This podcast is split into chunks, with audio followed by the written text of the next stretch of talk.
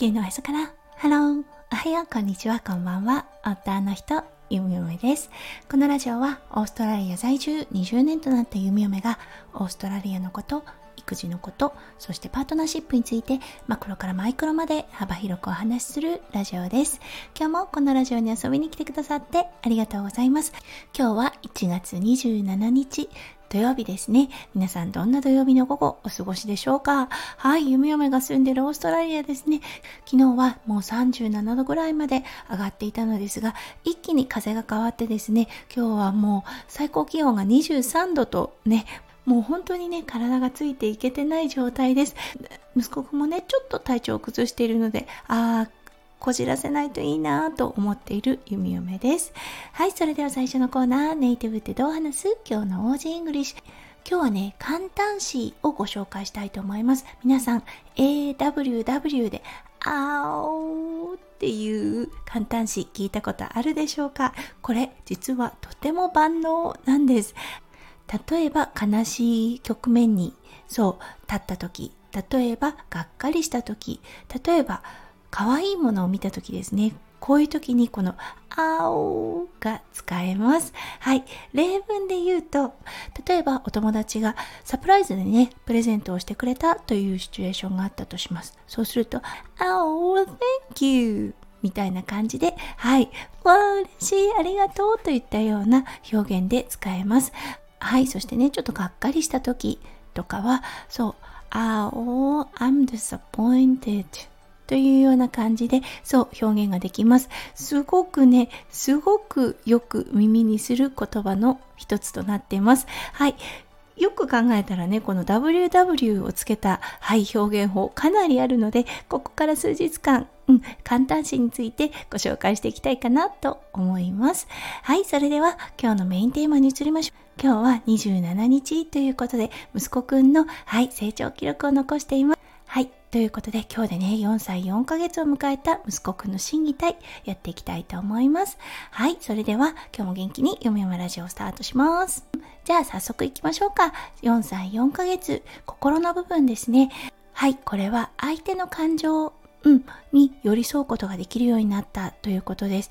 すごくいい例が、はい、あの、とてもとても雷が苦手なうちのリッキー。はい、あの、このね、季節の変わり目、夏といえばね、風物詩ともなっているこの雷。もうね、雷が鳴り響くたびに、うちのリッキーは体をこわばらせて体を震わせます。それを見ていて息子くんですね。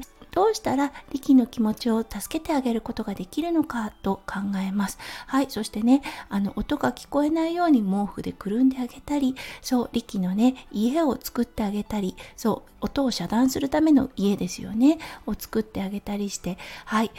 リキの気持ちを守ってあげよう、リキの怖いという感情を救ってあげようというね、動作が出てきました。ああ、これはすごいなぁと思います。そう、昔はね、やっぱりあの、自分だけしかいなかった世界が、周りが見えてきた息子くんの成長だなと思います。そう、なのでね、周りでうん、あの誰かが泣いていると大丈夫かなと眺めてみたり寄り添ってみたりそう昔からねちょこちょことは出ていましたがそれが今ものすごくね顕著に出ているかなといったような感じがしますはいそしてねあとは悔しいという気持ちを思いっきり表現できるようになってきたということだと思います。そう、例えばお友達に何か理不尽なことをされて悔しい。うん。あとは、ボタンをかけれなくってとか、ボタンをかけ間違えて悔しい。こういう感情の時、前はね、こう、泣くだけで終わってたところが、今はちゃんと感情の一環として怒りも爆発させることができるようになってきました。これはね、特に人間関係でね、何か嫌なことがあった時に、感情を爆発させること、我慢しないこと、大事だよということを弓嫁がちょっとね、前から言っていたので、あ、表現できるようになってきてる、よかったなぁと感じる一件となってます。はい、それではどんどん行きましょう。4歳4ヶ月の木の部分ですね。はい、これは先ほどもちょっとね、お伝えしましたが、そう、お洋服等を着ること、自分のことは自分でするということができるようになってきたなと思います。これはね、もう、あの、シャツの小さなボタンとか、あとはズボンのね、あの、ちょっと難しいボタンに置いてもそうです。昔はね、もう、おんぶに抱っこママにやってもらっていたものが、今はね、自分でやってみるというね、ことができるようになってきました。とそしてもちろんあのできない時もあります。そう特にあるのがボタンの掛け違いですよね。そうあれなんで最後に一つ余ってるんだろうといったような状況になった時もうね大感触を起こします。でもねこれは大切な大切な成長の一環だと思っているので弓嫁はねもう失敗ウェルカムではいあのどんどんチャレンジしていってほしいなと思います。はい、それでは最後ですね、4歳4ヶ月のタイの部分。はい、これはね、やっと水泳の息継ぎらしいものができるようになってきました。ずっとね、この息継ぎができなかった息子くん。そう、あの、息を止めることはできます。だけど、実際こう水面にね顔を上げてそこで息を吸う瞬間に水を飲んでしまう咳き込んでしまうということがものすごく多くてそれを何度も繰り返したがためにはいあの息継ぎに対する恐怖心というものが芽生えていたと思います。それがね今やっと息継ぎらしいものができるようになってきました。そう前はねどうしても手足が息継ぎの時は止まってしまっていました。体が硬直していたんですね。今でもね少しずつではありますが足と手を動かした状態で息継ぎをするということができるようになってきたと思います。このコツさえねつかめばあとは早いだろうなといったような感覚があります。はいということで今日はね4歳4ヶ月の心技体についてお伝えさせていただきました。